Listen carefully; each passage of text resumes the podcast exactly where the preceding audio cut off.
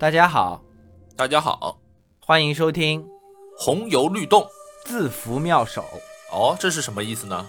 我们今天要聊的是 AMC 最新推出的原创动画剧集，也非常火爆的《万神殿》。刚刚这个奇奇怪怪的两个名字结合起来啊，抛掉红油妙手的字符律动，是剧中可以说是反派大公司的这个名字，也跟我们现实中的 Byte Dance 有一点点相似。天呐，就是昭然若揭。万神殿呢是改编自雨果奖得主、著名的华裔作家刘宇昆的短篇小说，主要剧情呢是架构在他的《末日三部曲》的故事基础上。那第一季的内容呢，大概啊，大概是这三部曲的三个小短片的前一篇半不到一点点的这么个剧情。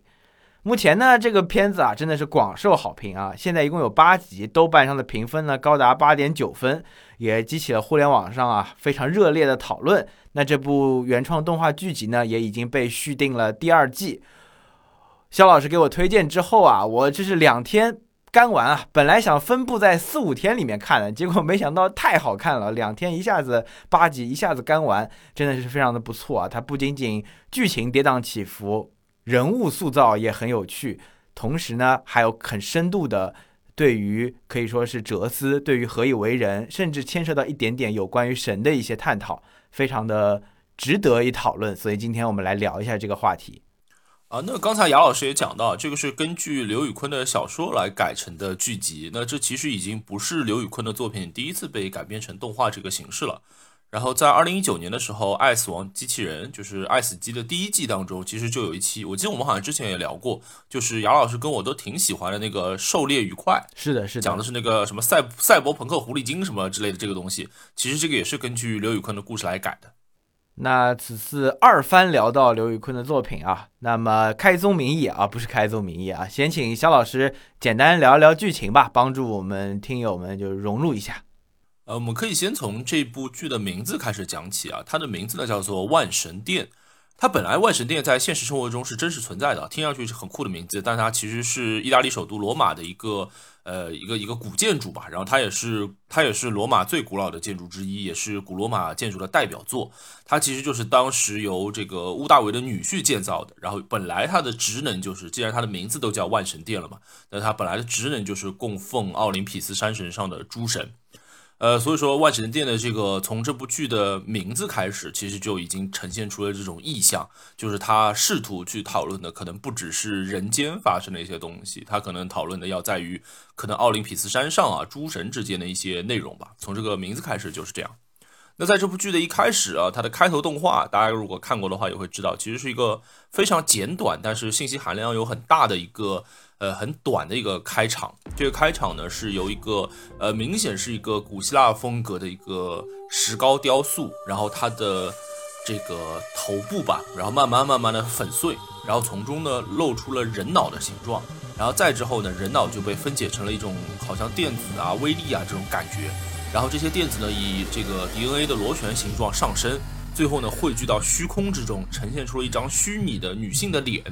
出现万神殿这样的字样，然后同时背景就是带着一些喘息和呼吸的这个声音，所以某种程度上，这个开头其实就已经隐喻了，因为那个古希腊那个那个雕塑啊，它可能就是一些比较朴素的、原始的对众神的想象，所以它一开始是一个神明的姿态，慢慢的它发展出人脑，就是进入一个人的姿态，然后最后再上升到电子这个层面，就预示着可能这个片子它要去探讨，就是下一代的。神明或者说神话其实是由数字这个东西来带来的，然后中间是可能什么 DNA 的过渡啊，什么东西的。简单来说就是，呃，自然的成长，最后呢会以这个超越生命的形式，或者说以科技为本、科技为宗的这个形式，然后去呃呈现出下一代的人类的形象。而且它从头到尾都是女性嘛，其实也代表着可能是这个孕育出进化呀，孕育出新的物种啊，孕育出新的文明啊，类似于这种感觉。那它一开始的这个呈现其实就很宏大。那回到这个故事本身的话，其实它是聚焦在我自己感觉吧，其实是两条主线。这两个主线呢都是这个青少年群体啊。其中第一个呢叫做 Maddie，然后 Maddie 她是一个在学校里面备受欺凌的女孩子哈，就是她是一个亚裔的孩子，然后又是刚到这所新的学校嘛，那很容易就会遇到一些这个很避迟的人的这种校园霸凌。这个通过故事的发展，我们会知道，其实 Maddie 的父亲啊，本来是一个就是刚才杨老师讲到的这个 IT 公司叫做 Logorithm，也就是字符跳动这个公司的一个程序员，呃，然后他的父亲呢刚刚去世，啊，所以他其实生活现在也比较的。艰难吧，在学校里面也不招待见，然后自己家里呢也比较艰难，然后爸妈呃就爸爸，然后妈妈和自己呢都还没有走出这个失去伴侣和失去父亲的这个阴影。然后有一天呢，他突然在网上聊天的时候啊，遇到了一个神秘人，然后聊着聊着就会发现这个神秘人啊，居然可以通过自己的方法去黑进那些霸凌他的那些壁纸的手机啊，然后就是可以帮他这个扬眉吐气。然后慢慢的、慢慢的，随着交流的深入啊，Maddie 会发现，这个在网络上和他对话这个神秘人，很有可能就是自己已经去世的父亲，哦，所以 Maddie 这条线大致就是由这样的一个悬疑开始。然后另外一条线呢，这个主角叫做 Caspian，然后 Caspian 呢其实是一个，呃，也是一个差不多和 Maddie 差不多岁数的小男孩，长得也很帅哈，但是他的家庭呢，虽然父母健在，呃，但是呢并不完满，因为他的父母啊总是争吵。然后天天就是无休无止的争吵和矛盾，然后他爸也对这个 Caspian 非常的严格严厉，所以 Caspian 呢又养成了呃不和爸妈多打交道啊，就是基本上就是埋头埋在自己的房间里面，然后做他的这个极客黑客的这个呃美梦的一个男孩。那同时呢，他的确也非常有天分哈，小小年纪就感觉他已是一个很厉害的技术宅了，他可以解决很多互联网上的问题，并且以此呢为自己获得一些额外的这个收入等等啊。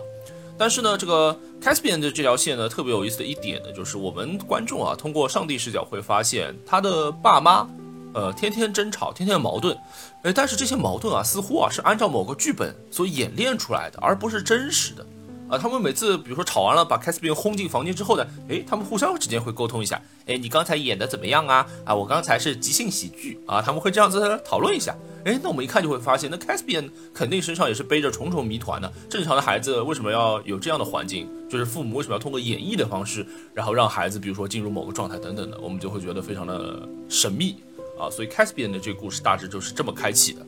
那随着故事的慢慢的进展，那 Maddie 和 Caspian 这边呢，就会慢慢的产生交集。那最后呢，它大致的这个，呃，最后呢，它大致的一个主线故事哈，我可能不会给大家透底，但是这个我觉得，呃，小小剧透一下应该不影响体验。就是其实啊，这个 Maddie 的父亲 David，他之前这个已经身患绝症的时候啊，然后选择了参与一个实验，由这个 Logarithm 这个科技公司所主导的这个实验。这个实验的大致的方案呢，就是破坏一个。人的脑部，然后把他的脑部扫描，并且上传到云端，也就是 upload，然后让它成为一个新的形态，也就是所谓的 uploaded intelligence。那这个 David 的父亲，这个父亲啊，他的这个大脑和他的意识和他所有的记忆以及他的技能，全都被偷偷的上传到了云端，成为了一个所谓的 uploaded intelligence 的这个形态，导致他其实就没有肉身了，没有实体了。然后这个 Logarithm 这个公司哈也就欺骗了 Maddie 和他的爸和他的妈妈，就是说你老公已经这个很不幸告诉你啊，你老公这个救不回来了。但其实呢，这个老公是就 David 啊，就是人家还活在这个数字世界当中。那后来呢，因为 David 对自己妻儿的朝思暮想，所以他通过互联网的手段，就是又联系到了 Maddie 和自己的妻子啊，大致就是这样。那慢慢的呢，除了 David 的这个个例之外哈，其实就会慢慢走出其他的。Uploaded intelligence 就是情况和 David 的一样，也是被上传到云端的这个超级人类吧，可以说是。那慢慢的还会出现 Lori，还会出现 Chanda，这些都是呃因为各种不同的原因被上传的人类。然后他们呢互相之间也呃有一些合作。那同时更大的是他们价值观上面的分歧，因为他们被上传到云端，意味着某种程度上他们拥有着超远超人类的，尤其是对数字的掌控和能力。那他们就会去讨论，比如说我们究竟应该怎样应对自己的身体，然后自己的存在究竟是什么意思，然后我们如何和那些普通的、正常的会生老病死并且那么愚蠢的人类相处，类似于这样的一些故事或者冲突，就会在他们之间展开。那同时，Caspian 那条线呢，大致就是说啊，他其实是这个 Logarithm 这个公司的创始人啊，叫 Steve，Steve 还是 Steven 啊，我不太记得了，反正就是那个乔布斯老哥啊，非常像乔布斯的那个老哥。总之呢，他就是这个创始人的克隆人，他的诞生从出生开始就为了实现一个目的，这个目的就是这个 uploaded intelligence，也就是上传人脑这件事情啊，还有最后一个小小的漏洞没有修复。这个漏洞呢，就是随着这个超级人类他们运算和处理信息的这个频率或者说强度越来越大，他们的智能会慢慢的收缩，会慢慢的退化。简单来说，就是这些超级物种，他们并不是真正的全知全能或者不老不死的。啊，随着他们这个用的多了，他们就是还是会退化的，或者还是会死掉的，还是会消消弭的。啊，这是最后一个微妙的区别，距离人类的永生就差这一个小小的漏洞了。然后呢，那个创始人 Steve 啊，没有解决这个漏洞，所以他寄希望于克隆一个和自己一样的小天才，希望能够给这个小天才提供和自己成长完全一样的路径和环境。然后让这个小天才呢，能够尽早的去修补这个漏洞，从而达到真正意义上人类的全知全能和不老不死的。Caspian 呢，从出生开始的存在，他唯一的目的就是被这个一帮成年人操控着去实现这个目标。所以当 Caspian 意识到这件事情之后，他也产生了非常强烈的存在主义的一种焦虑和恐怖。他不知道自己是为何而出生，不知道自己的过去的生命究竟是真是假，也不知道自己究竟要做什么。所以就是。Caspian 和 Maddie 的这条线哈，就会共同因为 Logarithm 这个公司和 Uploaded Intelligence 超级人类啊这样一个设定，然后去交交结在一起。那同时就会开展很多其他的冲突和矛盾啊。这个故事大致就是这样的一个情节。谢谢肖老师这个不遗余力的介绍啊。因为通常我们做简洁介绍的时候，肖老师讲的还不会特别多啊，但足见这个剧的条线和。这个剧情推进的复杂程度啊，也花了不少时间简单讲了一下。啊，接下来呢，有关剧情部分啊，我们先把三个真正的 UI 啊，就真正的上载的这个智能放在一起聊，也就是 David、Laurie 和 Chanda 这三个角色。因为我之前看很多评论啊，他他把这三个支线啊比喻成了三个电影。说 Maddie 跟 David，因为 David 他被上载之后回来找自己的女儿，是出于亲情嘛，对吧？想跟自己老婆孩子云端现实一起团聚，甚至还在虚拟游戏里用虚拟形象一起搂着看夕阳啊之类的。有人呢把它比作这个星际穿越。Laurie 呢，她被上传之后呢，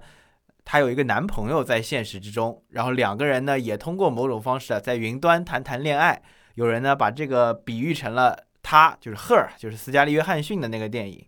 那 Chanda 呢？Chanda 因为他是一个呃印度裔的工程师嘛，他是被自己的老板强行上传的。其他人呢，可能是出于意外啊，或者是得病。他真的是一啥事儿没有啊，就是因为得罪老板啊，所以说千万不能得罪老板。得因为得罪老板啊，被老板强行杀掉啊，然后上传到了云端。所以他上传云端之后，第一件事情啊，就是找自己的老板，也就是印度最大的这个电信公司的富豪复仇，把他们一家就烧死在了这个大楼里。那 China 呢，在此之后啊，他有一个非常宏大的目标啊，他希望 UI，也就是上载智能能够。统治世界，有人说啊，它跟这个超体里面好像又有一些相像。这三条支线里面，你比较喜欢哪一条支线？你觉得哪个人物深得你心？嗯，我觉得可以这么说吧，就是刚才其实我在讲剧情的时候也会讲到，就是呃，这三个超级人类啊，或者上传智能，呃，他们其实主要啊，就是有两套分歧的价值观。一条呢，其实是由 Lori 发出的，就 Lori 就是刚才雅老师讲到这个女性的这个上传的意识，她应该也是最早的一个。然后呢，是由她发出的。就虽然她是本身好像是一个什么金融精英还是什么，然后说是被上传之后，好像还被继续剥削啊，就是给他们的什么公司继续创造盈利啊，就是类似于这样的，就是是死了都要被这个资本家剥削啊。对，虽然她是遇到了类似于这种待遇，但是她。呃，获得了这种超人的能力之后啊，他还是比较相信人类的美好。我记得原剧中有这样一句原话的，就是我更相信 humanity，就是我更相信人性啊。所以 Lori 会一直非常坚持，想要把这个呃上传智能这件事情公之于众，把他们的悲惨遭遇公之于众。然后他相信，就整个全人类会做出一个相对比较良善的选择，就是 Lori 的价值观。他要公布这件事情，他不想独享这份神力或者说权力。那与他非常对抗的呢，就是来自于最后一个，雅老师说这个 Chanda，Chanda 他本人是因为他其实也是有一个蛮悲惨的境遇的，他就是他，我记得他是想跳槽，然后被他原本那个老板抓去了，然后就是被强行上传了，他就从这个上传之后被剥削的这个状态下脱离了这个循环之后啊，他第一件事情就是报复了自己的老板，就是他的这个仇人，然后同时呢，他其实内心就本身就带有这种带有复仇的意味，尤其是当他拥有了这种。超越性的能力或者是神力之后啊，他想的其实是一个偏可能是偏独裁主义的这种观念，就是我们拥有这种能力的人可以成为新时代的神，他们要去奴役那些智能或者说力量方面不如他们的普通人啊，这个是 Chandler 和 Lori 他们一个非常对抗的一个价值观。然后我们的主角这一对儿啊，就是 Maddie 和他的老爸 David，在我看来，其实我不是特别清楚 David 他是怎么想，或者说，呃，他没有那种呃苍生济世这种胸怀格局，或者说兴趣，他更在乎的其实就是呃自己的小家嘛，就自己的老婆女儿啊，更在乎是这个东西。David 他也有这样的能力，但他并不会主动的去，无论是抗争也好，还是去复仇也好，还是去统治什么东西也好，都没有。啊，对他而言，我感觉，呃，他回到这个家庭和 Maddie 重新就是构建起这个 connection，这一个最主要原因，其实就是我还是想要这个家庭的温暖和爱。所以我感觉，其实一个是关于世界的去留，或者说世界的主宰吧，两个人就是在对抗这个东西。然后还有 David 呢，他其实是和和另外两个人，他格局上都不是在一个层面的。David 人家只是想要这个度过快乐的天伦之乐这种感觉。然后你如果问我最喜欢的是哪一个，或者最深得我心的是哪一个的话，呃，我可能会觉得是 Lori 这个故事，也就是这个女性的这个上传智能的这个故事。呃，不是说我完全同意他的价值观或者是做法，只是我觉得这个故事它的完成度是最高的。就是刚才雅老师讲了，他会有一个伴侣嘛，叫 Cody，呃，他和伴侣之间的爱恨纠葛。包括这个失而复得嘛，就一开始这个 Lori 去世了，她老公就就她男朋友非常非常的难受。Lori 又以这个 Uploaded Intelligence 的这个形态回来之后啊，然后又和她的男朋友就是等于说再续前缘吧。然后其实 Lori 对这个。呃，伴侣的态度，包括他们两个人之间的矛盾啊，很多时候就是会聚焦的比较日常，就是可能 Lori 是一个很有掌控性的，然后很很精英的这样一个女性嘛，然后对她的这个男朋友会有很多的控制欲啊等等，然后慢慢的两个人之间也放下了很多心结，然后也获得了某种这个和解。我觉得这个故事其实是更更完整的、更饱满的，然后它的弧光是最明显的，就是比起可能 David 的故事，它格局太小，然后 Chandler 的故事呢又太。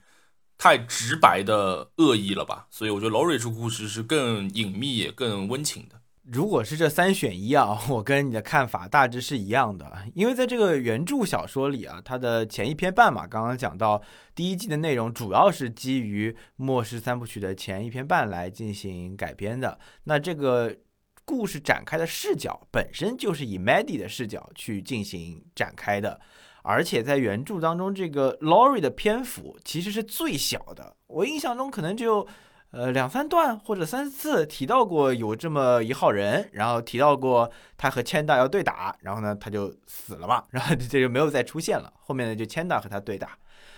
而天娜这个人呢，提到的次数也非常少，而且非常的脸谱化，有点像那种这个毫无道理的反派啊。他其实本就是一个道理不强的一个反派吧，至少对他的人物的发展的塑造，其实在动画剧集中，我觉得比呃原著文字中的三两行也没有强到哪里去啊。其实大体上，呃都是差不多的。但是啊，这个 Lori 呢，他有一个非常。强的这个补足的一个方面啊，就是把他的前世今生说的更加完满了，而且甚至可以说，我觉得虽然在动画剧集中呈现的篇幅，其其实肯定没有 Maddie 和 David 他们多嘛，但是动人程度上，我甚至觉得更胜一筹。呃，他的这个转变和细腻啊，其实是非常的能够触动到我的。因为 David 对他们母女的爱啊，就是老婆孩子热炕头嘛，就就是我我就是喜欢我老婆，我喜欢我孩子，我就要回来就是爱他们，没有什么很大的这个转折或者是变化。他的转折或者变化其实来自于外部对他的打击嘛。但是 Lori 我印象特别深啊，就是他原来的文字中其实就是讲到 Lori 就出车祸嘛，他华尔街精英出车祸，然后偷摸着被上传，然后被自己的公司奴役继续赚钱，但在动画剧集里补足了一个 Cody 的角色中也提到啊，他们其实是有很大的分歧的。在这场车祸之前，他们其实已经互相有点这个看不上了，可能就即将在分手的边缘了嘛。Lori 是华尔街精英，那 Cody 呢应该是个艺术家啊，这一听就是有点像两个世界的人啊。但是在出了车祸之后呢，啊，Cody 还是非常想念 Lori。在 Lori 回来之后呢。呃，他们又等于说重坠爱河，在最后，Lori 想跟全世界公开说啊，这个 UI 这个事情，其实这公开就意味着耗尽他自己本身所有的能量，要逐渐进入云端上的这种死亡了。那他当时跟 Cody 说的，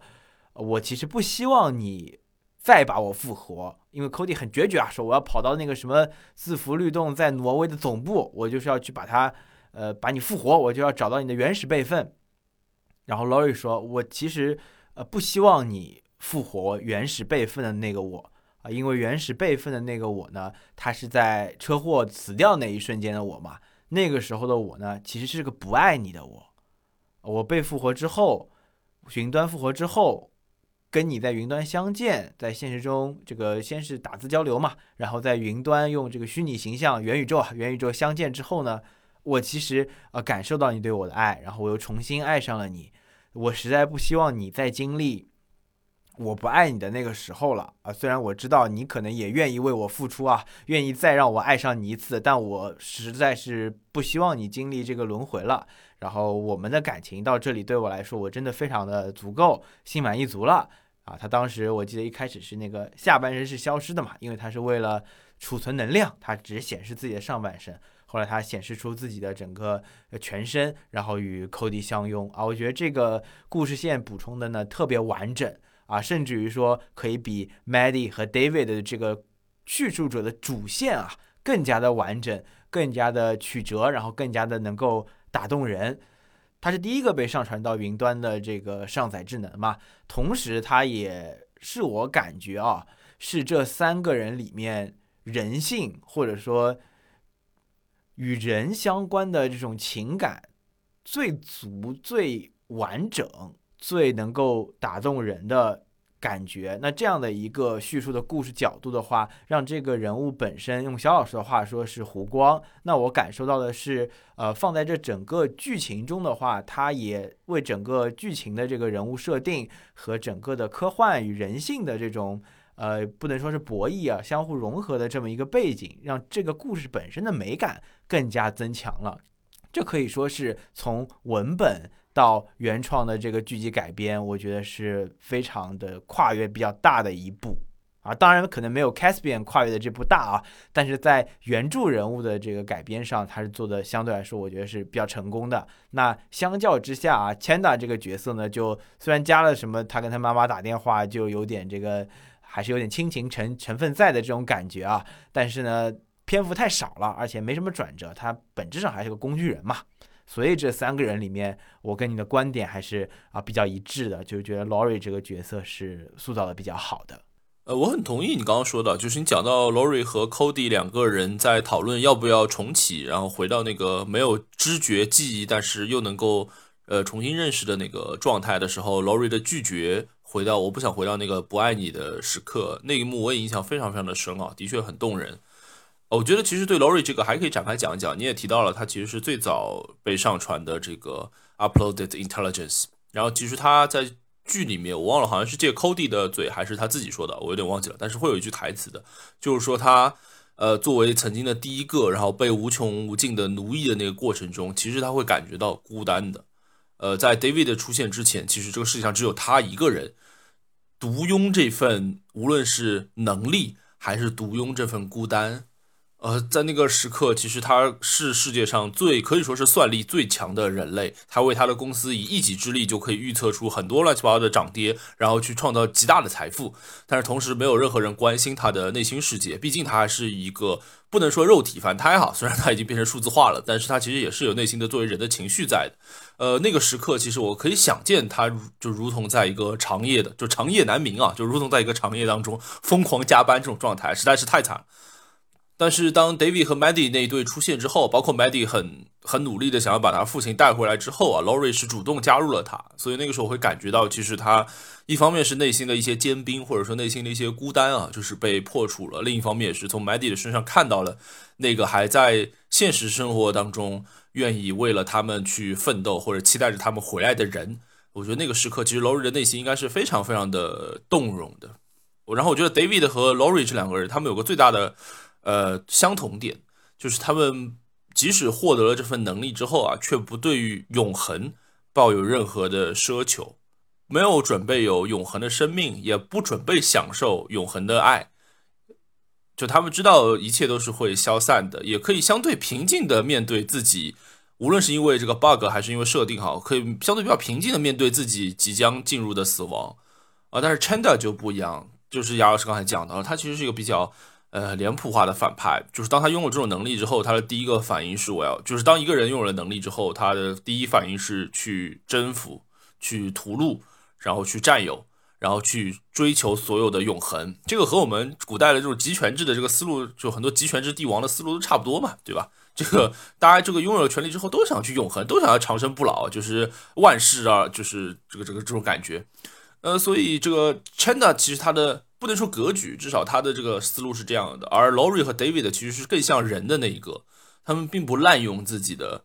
这种天分哈，虽然是被动的天分，并不滥用，也不希求永恒。更没有想过以凡人之躯成为神明，但是 Chandler 他就会想着去这个成为神明，这是我觉得是两套价值观一个特别大的不同。所以，呃，如果回到这个问题的话，肯定是更更人性的那一个部分更能触动我们吧。毕竟我我们也不是那种，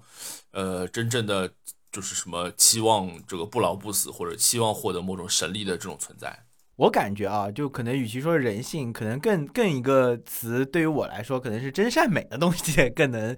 触动到我。因为我觉得，其实千代也不是不人性，对吧？他也做神这个事情呢，我觉得本质上他还是把心里的那种呃性本恶的这种东西啊，就是发挥到了极致啊。说说实话，他这个做神啊，是不是真神？他其实也是伪神嘛。你刚刚说的时候，我就想到了一个事情，就是。当时我小时候刚看那个《哈利波特》的时候啊，就第一集的时候，不知道你有没有印象啊？就那个魔法石嘛，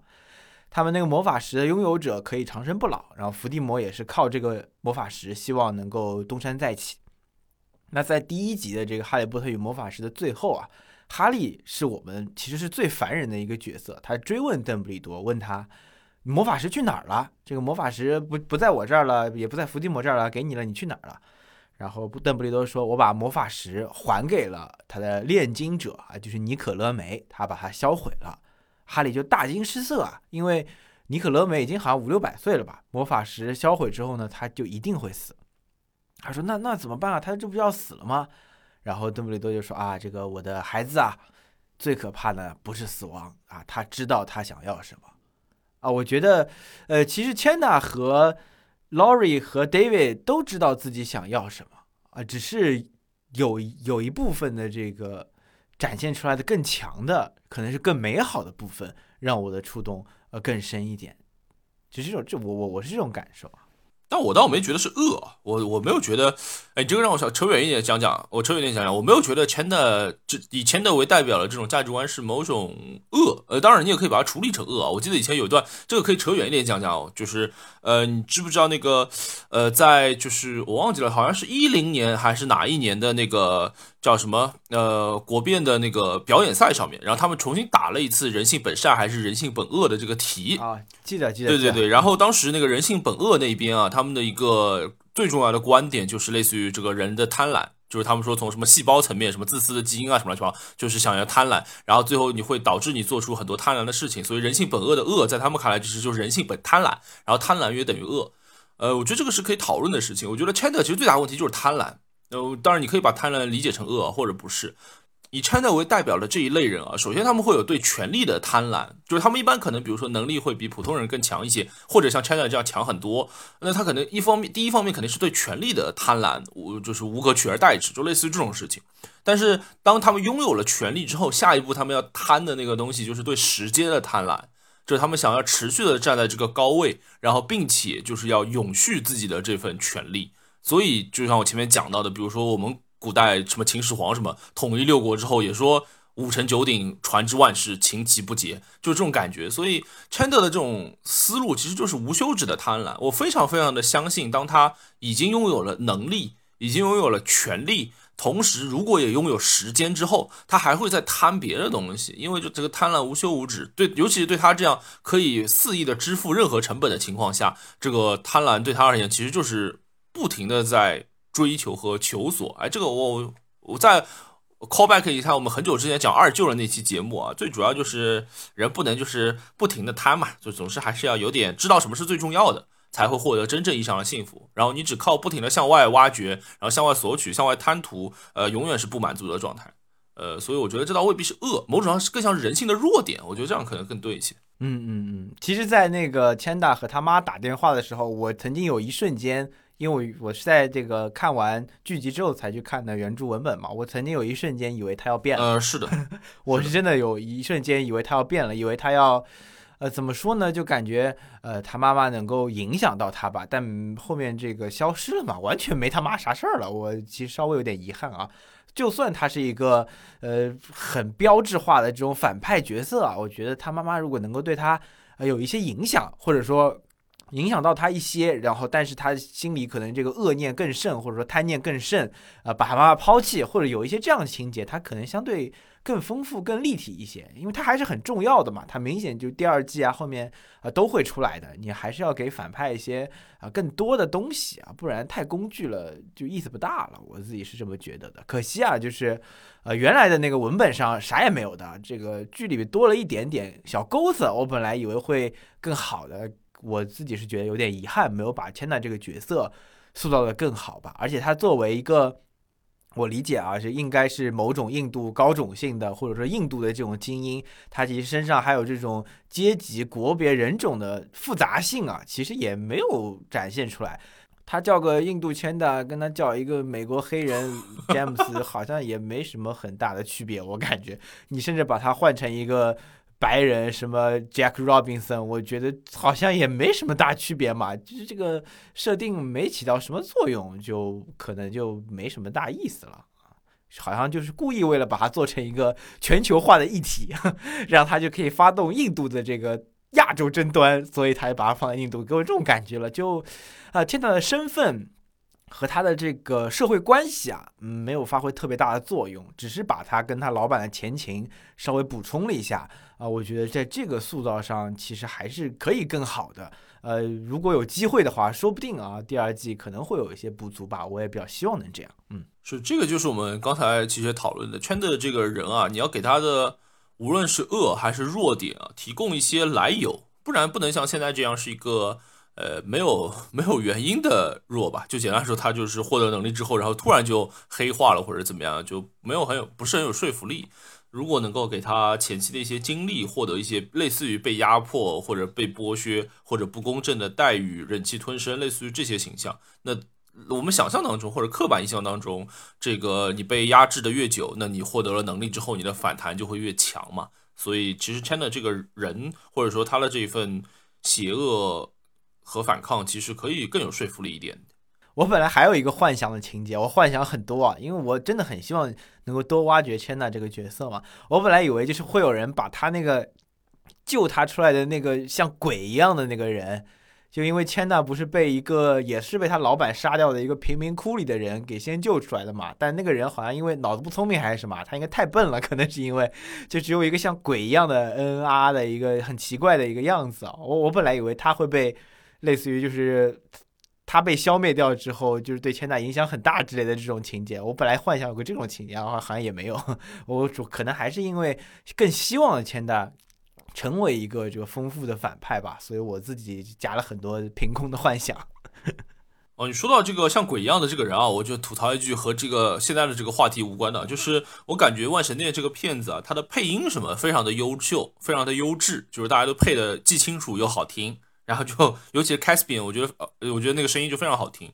呃，但是我感觉这个《万神殿》这个片子的画风啊，其实我觉得不是特别适合，就好看难看另外一边啊，但我觉得它应该更有，尤其是这样一个充满想象力，呃，和甚至哲思的这样一个故事吧，它的画面也应该更有想象力或者更有一些表现力一点。现在这个让我觉得有点像，有点像太卡通了，就是 或者说太平凡了，就有点很难撑起这个这么大的话题。我只突然想，你说那个像鬼一样的那个人，我就非常非常的感受。就是当时我记得，比如说一开始 CHANDER 不是在那个什么无尽的轮回里面在加班嘛，什么天天都会有一支笔掉在地上之类的，然后慢慢就会有个鬼影接近他。这个鬼其实后来我们会知道是那些呃早先被他的这个就是早先被他的老板强行弄死这些印度同胞，但是他的形象就设计的非常的，我甚至都找不到什么词啊，丑陋，或就是普通的丑陋，没有任何记忆点的丑陋，就是一滩白再加上两个眼睛。就我感觉好像有些太抽象了，呃，就它可以设计的更加的戏剧性一些。哦，我总觉得这个万神殿的这个画面表现力啊，我感觉的确不是很行。我只突然想到，你说到鬼，我想到这个事情。好，那我们刚才就是对于呃 David、Lori 和 Chanda 这三个非常重要的 uploaded intelligence 这个上载智能啊，然后分别做了一些点评。和这个分享了一些感受吧。那其实还有一条，我前面讲到，这三条线主要还是围绕在我们的女主角 Maddie 的身边。那还有一条，下一条就是那个男主角那条线，就是 Caspian，那个从小就在谎言中长大的男孩。那对于 Caspian 这个角色呢，杨老师因为看过原著啊，他应该是原著中不存在的这条线，然后是在这次的剧集化改编当中额外拉出来的。那先问问杨老师吧，您感觉这个线怎么样？你对 Caspian 这个角色啊有怎样的评价？我觉得有两个点啊。第一个点，我觉得我们看过的人应该都会承认，它是让这个剧集更有意思的一条线。因为就像刚刚剧情介绍的时候你说到的一样嘛，就就很奇怪啊，一开始不知道什么意思嘛，对吧？他在那边呃玩家里玩电脑，对吧？他爸妈吵完架，爸妈吵完架，当面一套背后一套，呃，吵完之后自己在那边商量，呃，你刚刚演的怎么样？你应该打得更狠一点。然后同时那个大公司就。呃，字符律动那个公司，他们也会监督 Caspian 的电脑嘛，对吧？他们就会有一个人在监控屏说：“哦，你看一下，他就刚刚看了什么东西。”然后他的爸妈又会跑到那个总部去跟他们汇报，说：“哎呀，打电话啥的啊，或者跑过去汇报说：‘哎呀，我就做的怎么样啊？做的不好啊，做的好什么的。’就是你看不懂啊，对吧？虽然你能感受到是有点这种监控的意味，但是我自己可能也因为我看的片子不够多，到后面他点的很。”比较明的时候，我才知道他是哦，是让他学那个人的复刻他的人生轨迹。一开始我要蛮长一段时间也不知道监督他是为了啥嘛，对吧？后面就慢慢的昭示啊，开始变得觉醒，然后他跑出来什么的。这条线啊，我觉得他首先无疑是让呃这个故事更好玩了，更有趣了啊，甚至于说呃增加了更多的这个悬疑的这个氛围，是有点让人意想不到的一个。一个线，你看过小说也没用，小说里也没有这个，让这个剧肯定是更好看了。我觉得拉拉掉之后，呃，你可能会觉得它更加的没有类型化的类型化的风格，可能会稍微少一点。加上它之后，我觉得风格是更加的明显了。然后第二个呢，呃，我觉得它其实是设置上的一个原因啊，我的猜想啊，是为了给这个故事整个的故事更多的可能性。因为原来的文本上，在整个的就是 Chanda 和 David 的大战之后啊，那世界就堕入虚无了，世界就变成了一片废墟啊，天下大乱嘛。因为这个 UI 就各种开始乱搞啊，各处乱斗。哎，你进你打一个导弹，就我我发一个雷达，这个我搞一个核弹什么之类的啊，危险的不得了。那好像就没有什么扭转的可能啊，因为就是强的人都死了嘛，就 Chanda 就统治世界了，他把 David 和那个 Lori 都给干掉了。但是 Caspian 这个人，我们从他的能力上能够看出，他是有决定性的能力的，他是天才啊！他跟那个 Steve 一样是天才，他能够解决这个 UI 身上的小问题，那想必他也有能力把这个问题放大。或者说，甚至于再造某一种系统来对抗它，这都都是有可能的。这个可能性放在这里，我觉得是给了这个故事更大的发展空间。而且这个发展空间本身不仅仅是剧情上的，是能够更多的加到他所想探讨的这么一个话题上的。这个设定上，我觉得是有这个目的的。但可能因为篇幅所限吧，因为第一季的结束，你会发现那个 Caspian 他其实。啊，知道自己的身份，然后跟那个大公司的老板摊牌之后，就好像变成一个水货啊，他就是变成了一个有点，呃，就无所谓的一个人。他就说我要把这个公司什么股份都出售，就什么什么之类的。那按照正常逻辑话，经过他这一套做法，可能就，呃，会呃变成坏人统治世界了，就有点这种感觉啊。但但我隐隐约约觉得，应该这是，这应该是一个故意为之的一个编剧上的。方式吧，应该在第二季里面，我觉得 Caspian 肯定是会有一个非常大的、非常重要的，能够决定整个故事走向的一个想法发明，或者说剧情的走向啊，也比较期待啊。但是第一季的结尾确确实没怎么看到这样的东西。我非常同意雅老师说的啊，因为呃，我一开始就会觉得 Caspian 的这个这条线吧，它给了我很大的这个，用杨老师的话来说，就是让这个片子更好看。其实我的理解就是它多了很多悬疑上的铺陈嘛，会更加吸引人去看下去。所以在《万神殿》第一季的这前几集的，呃，你观看体验其实是非常好的，就是你会很愿意一步一步往下看。但是当你看到快接近最后的时候，你会发现很多时候你会觉得虎头蛇尾，这也是很多现在网络上觉得《万神殿》这部片子被高估的一个很重要的原因。呃，但是我觉得杨老师的解释是比较充分的，就是 Caspian 这个角色其实会为骗子奠定了更多的可能性啊，无论是这个剧情发展上的，还是呃这个主题探讨上的一些可能性，包括在第一季的最后，Caspian 也是隐隐悟出了这个解决那个上传智能的这个 bug 的一个解法啊，所以如果未来有真正的所谓的万神之间的有点像诸神黄昏这样的战斗的时候，Caspian 必须要在其中承担一个非常重要的角色。呃，我这边可以再补充一点啊，我觉得 Caspian 这个，呃，这个角色吧，在结构上其实还有一个一个一个作用，就是和刚才讲的这些 uploaded intelligence 啊做一个对应。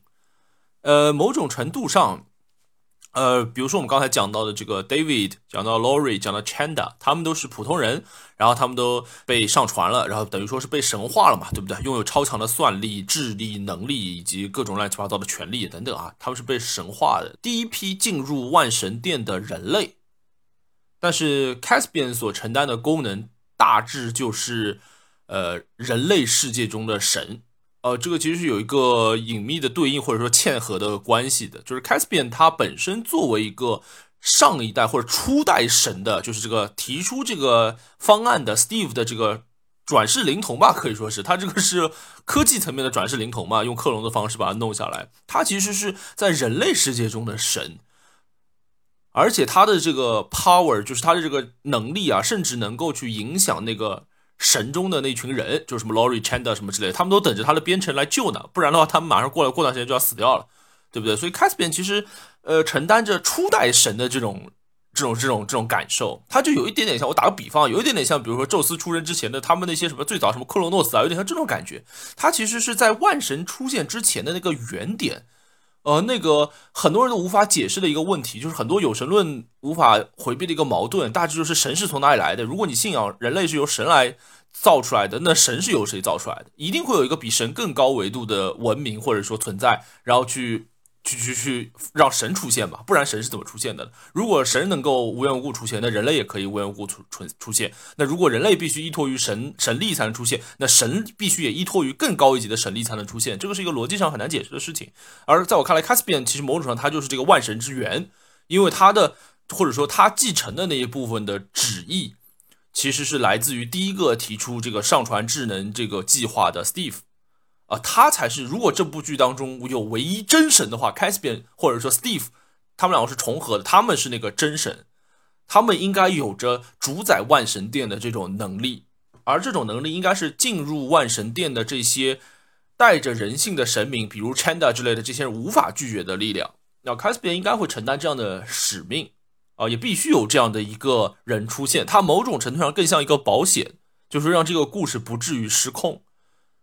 简单来说，就是未来如果真的打个比方，如果这个什么 bug 被消除了，然后什么 Chandler 他们真的就呃全知全能不老不死，然后你看全知全能的人神在那边对打，就没 有一个 ending 的，你知道，没有一个终点的，没有一个出口的，这个故事就我简直不知道能发展成什么样。尤其是当他们就是当什么 Chandler 这些 uploaded intelligence 他们的人性会越来越薄弱之后，他们打起来就肆无忌惮没底的，那这个故事怎么结束呢？他必须要还是回到这个解铃还须系铃人嘛，还是必须要回到这个。万神之源或者万恶之宗这个形象由他来按下那个启停的按键，Caspian 必须承担这个职责。只是我想象中的或者我认为应该有的这个剧情上的设置哈，在第一季的这个容量当中显然是不可能出现的，所以会有很多人觉得，包括我自己也一开始也会觉得 c a s p i n 这个形象这个太虎头蛇尾了，看上去好像牛的不得了，最后啥事儿也不做，就是在那边陷入自我存在的这种怀疑当中去。啊，这是第一，就是我觉得它的结构上会和那些神明啊，就是会和那些这个神明中的人类有一些对应，它是人类中的神明。然后还有个第二个非常有意思的一点，就是 Caspian 又不是一个真正全知全能的人，或者说他至少在，他是一个真正的肉体凡胎，他在这个比如说什么操控之类的这种能力上。呃，他其实和这些什么被制造出来的万神殿中的神明还是不一样的，而且最重要是，其实他也会自我怀疑，他毕竟只是一个呃可能十来岁或者二十岁不到的一个青春期的男孩，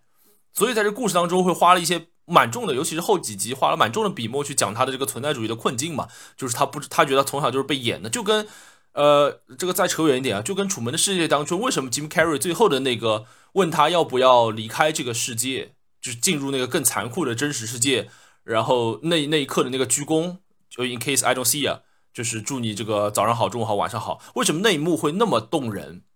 是因为那一幕其实跳脱了非常大的存在主义的困境。就是我之前的人生算什么？我之前被观看的、被饲养的、被这个控制的这段人生，到底是真实的还是虚假的？我到底是真实的还是虚假的？我的意义是什么？就那一刻的 Jim Carrey 的笑容，其实穿过了非常非常多这一类很难解释的问题。然后 Caspian 他在这个故事当中就必须要非常具体的穿过这些问题。呃，这个其实在我看来，说实话有点无聊，因为我完全可以想象，这并不是一个新鲜的呃点子。就是一个被监控的或者虚拟的世界，然后有一个人突然这个破圈了，然后他发现真实，然后很怀疑怎么样？这并不是一个新新鲜的点子，他所有的困境我几乎都可以想象，我也可以就是描述，呃，但是必须要把它这样非常笨拙的具体的拍出来。我觉得很重要原因就是为了向大家展示，Caspian 虽然拥有这个万神之神的这种宿命，甚至是原罪，哎，但是他毕竟还只是一个普通人。就是如果比如说 Lori 对 Cody 的，就对她男朋友的爱。然后，David 对他女儿、对他老婆的爱，是由是由是由神的一方向普通人发出的话，那 Caspian 的这一部分犹豫和矛盾，其实是由普通人这一方向神发出的，就是他自己还是一个，他是一个无知觉的超越者，他带有着非常强烈的，甚至在我看来有些幼稚的那一部分的犹豫和矛盾，但是同时他又有着比肩神明的力量，他就像一个，我可以想象，比如说在一些其他的故事当中，那些呃不谙世事的天才。有点这种感觉，但是 Caspian 他自己是不自知的，这一点是更可贵的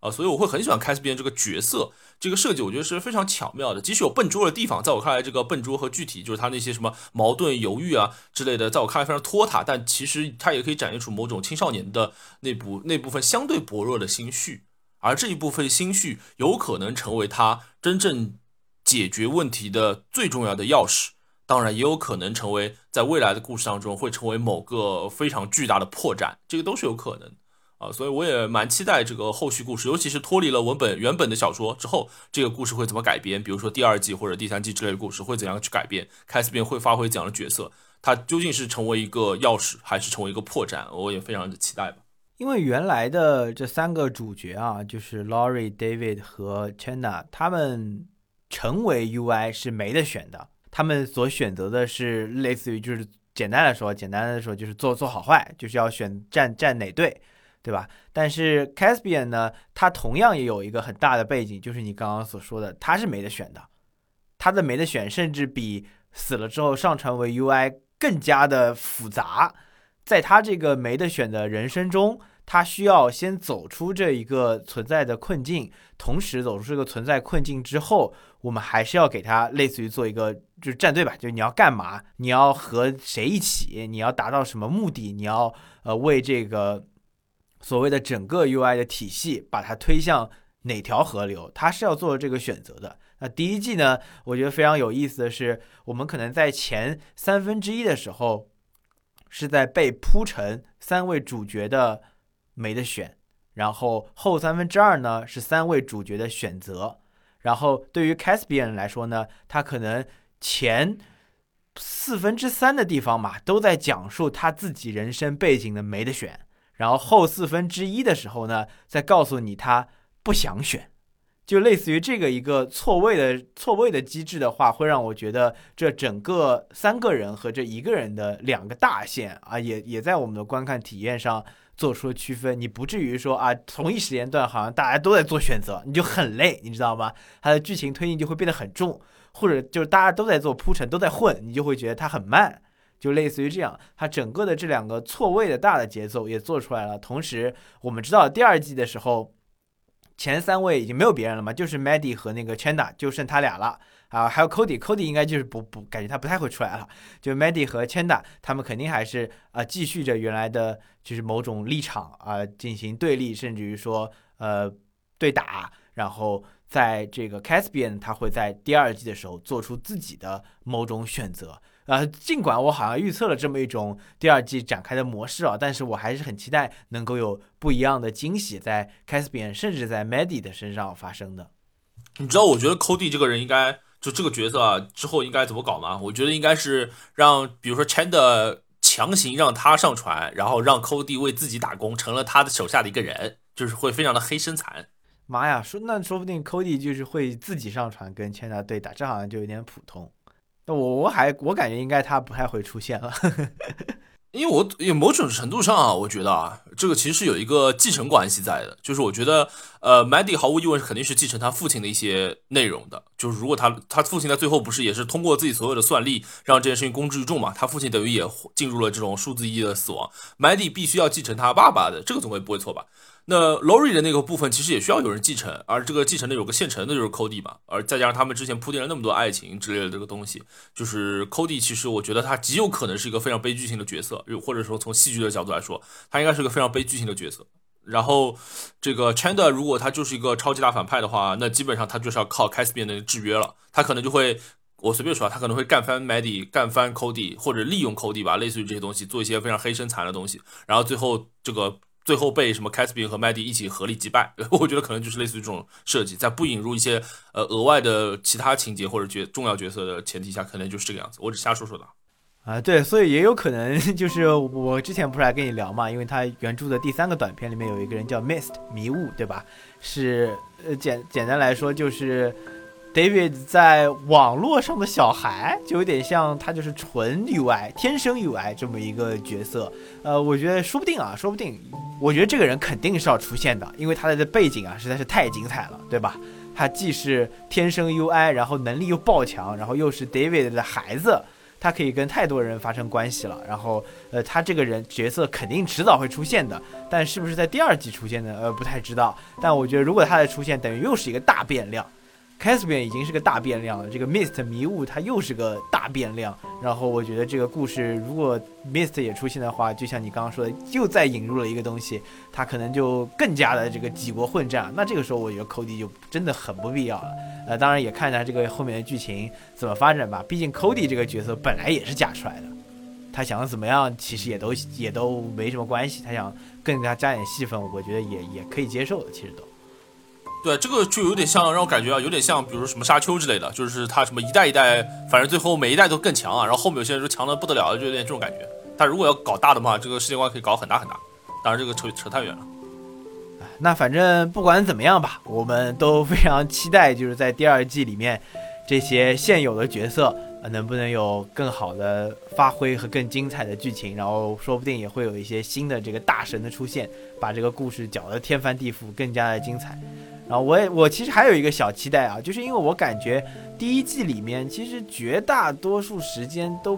不太就就像你说的那个画风一样，就是呃动画化的必要不是很强，它可能就是打斗的啊或者这些呃很动画的场景没有那么多。我其实还有一个小期待，就是希望第二季里面这样的场景更多一些，就是更加的这个呃想象力更瑰丽一些。我觉得也是也是我挺希望它的一个篇幅上的变化。好，那我们就 stay tuned。那今天差不多就聊到这里，红油妙手，下期再见，拜拜，拜拜。